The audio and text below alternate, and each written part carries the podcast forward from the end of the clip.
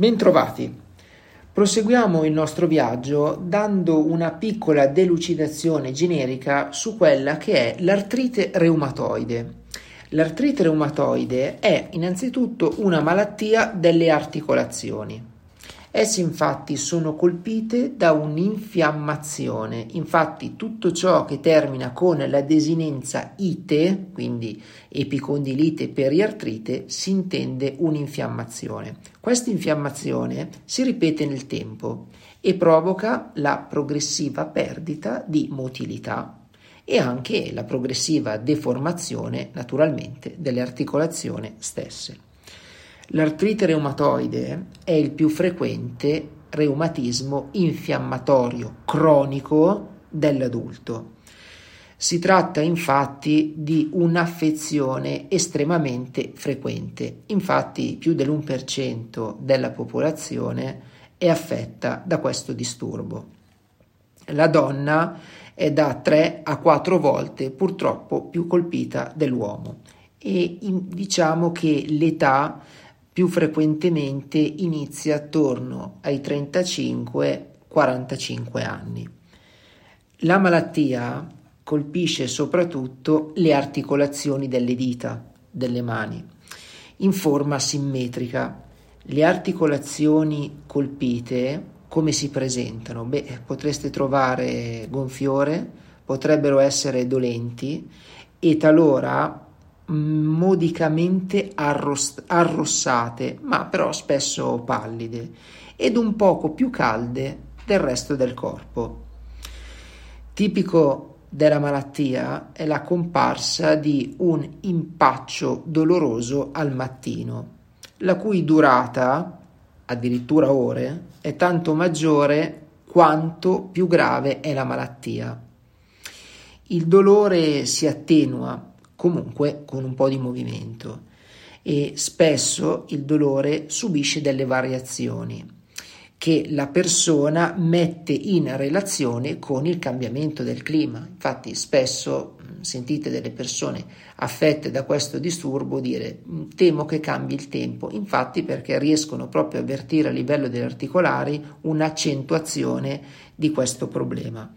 Le infiammazioni delle articolazioni compaiono e addirittura scompaiono, però si ripetono nel tempo.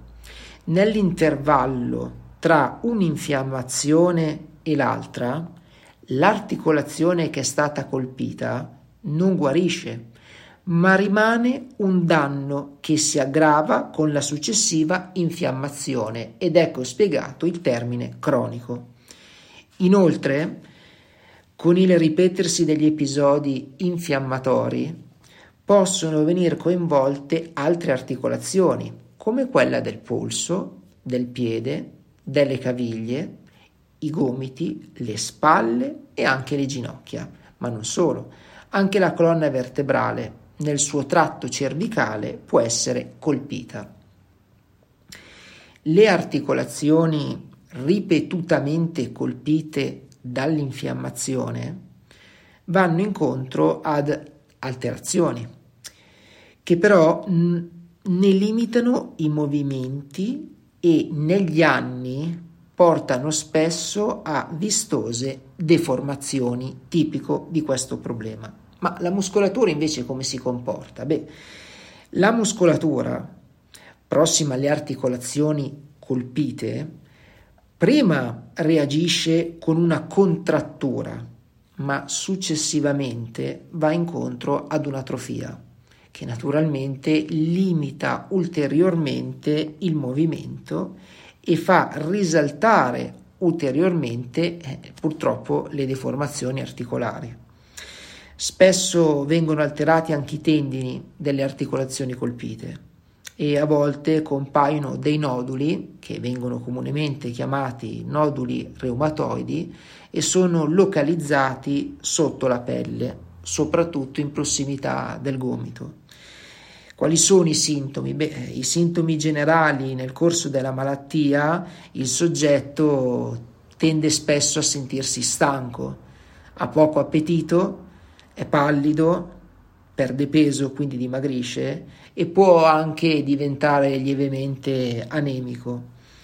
E infatti la domanda in molti è ma qual è la causa? Beh, la causa di questo disturbo è un'alterazione del sistema immunitario che non riconosce più come proprie le cellule della membrana sinoviale. La membrana sinoviale, per coloro che non lo sapessero, è quella membrana naturalmente che va a ricoprire l'articolazione e, le, e, anche, e soprattutto è importante quando viene colpita perché in caso voi avete un trauma nel ginocchio tende a gonfiarsi perché produce il liquido sinoviale che va a preservare le articolazioni. Tornando all'artrite reumatoide, è quindi una malattia autoimmunitaria. La membrana sinoviale aggredita dal proprio sistema immunitario reagisce producendo quello che vi dicevo, il liquido e addirittura un nuovo tessuto connettivo che porta da un lato al rigonfiamento dell'articolazione e dall'altro con il tempo alla distruzione della cartilagine articolare e alla fusione delle estremità articolari chiamate anchilosi, bloccando così ogni possibilità di movimento. E l'evoluzione le articolazioni colpite tendono a deformarsi, irrigidirsi e immobilizzarsi. Quindi i muscoli relativi appunto all'articolazione colpita dapprima si contraggono, poi si riducono di volume per atrofia. Il risultato finale della malattia è allora un certo numero di articolazioni bloccate, deformate, che in assenza di un trattamento fisioterapico adeguato obbligano il paziente in posizioni viziate. Potremmo cominciare a vedere un trattamento fisioterapico, che è una parte importante della terapia.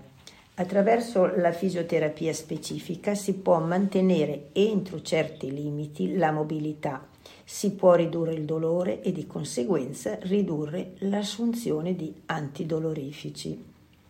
Quindi abbiamo la ginnastica, i posizionamenti intelligenti, l'elettroterapia, i massaggi e sempre comunque in, in terapie naturali potremo utilizzare l'idroterapia, la riflessologia, le applicazioni calde o fredde di quelle che potrebbero essere appunto eh, i fior di fieno.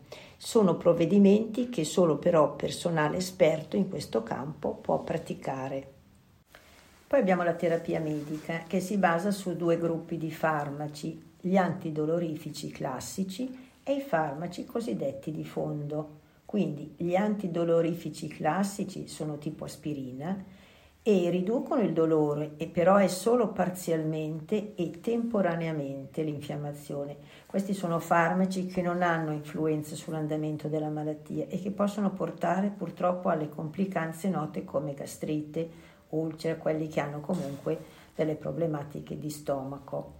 Poi abbiamo la terapia di fondo, che è la vera terapia farmacologica e si propone di bloccare definitivamente il processo infiammatorio e consiste nell'uso di farmaci che agiscono sul sistema immunitario, potrebbero essere i salidori, salidoro, eh, gli antimalarici, eh, la ciclosporina, cioè sono tutti farmaci particolari, però potenzialmente anche molto tossici, che vanno gestiti da uno specialista.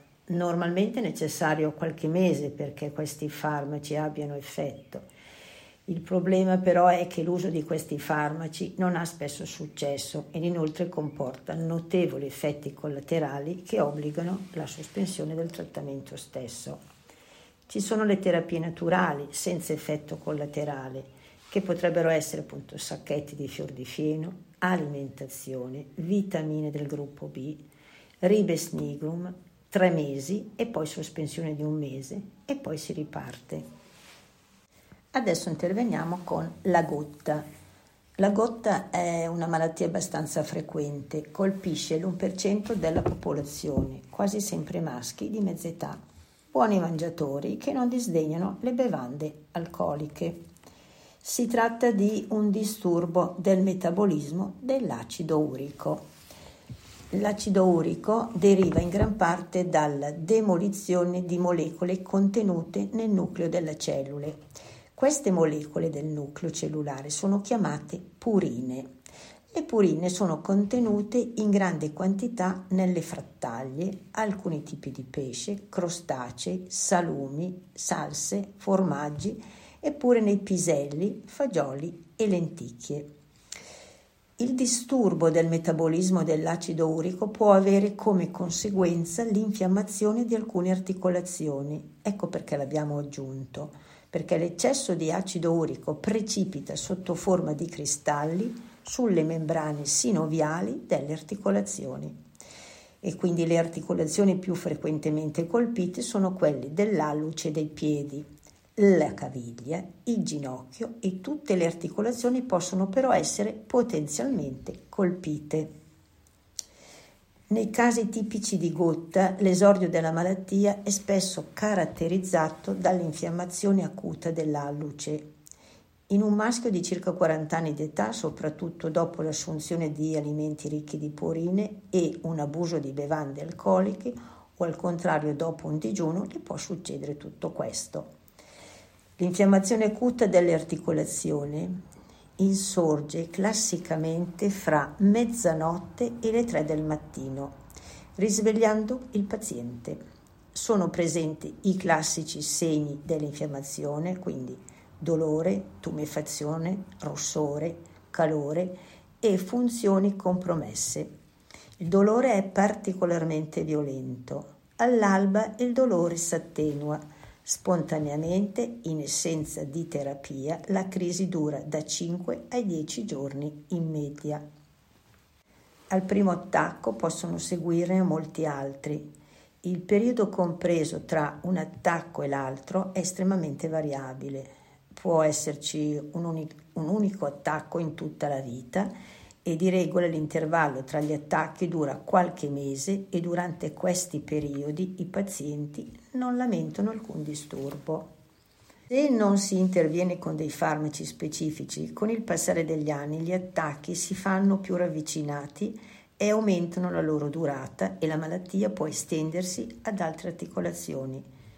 Inoltre, nel corso degli anni possono comparire dei depositi di acido urico nei tessuti, in particolare a livello del padiglione auricolare, delle dita e delle mani, sul gomito e a livello dei piedi.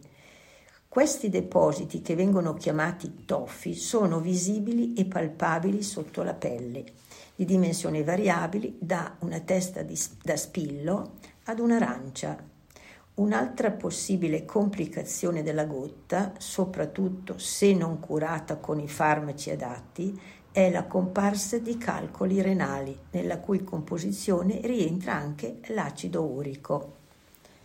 Quindi la terapia di base sarebbe la dieta, che è una parte importante di questa terapia, soprattutto l'eliminazione delle frattaglie e delle bevande alcoliche Ricordiamo che l'acido urico può aumentare anche in corso di tumori, di chemioterapie, nel corso anche di insufficienza renale, intossicazioni da piombo, da diabete, assunzione di aspirina, eccetera.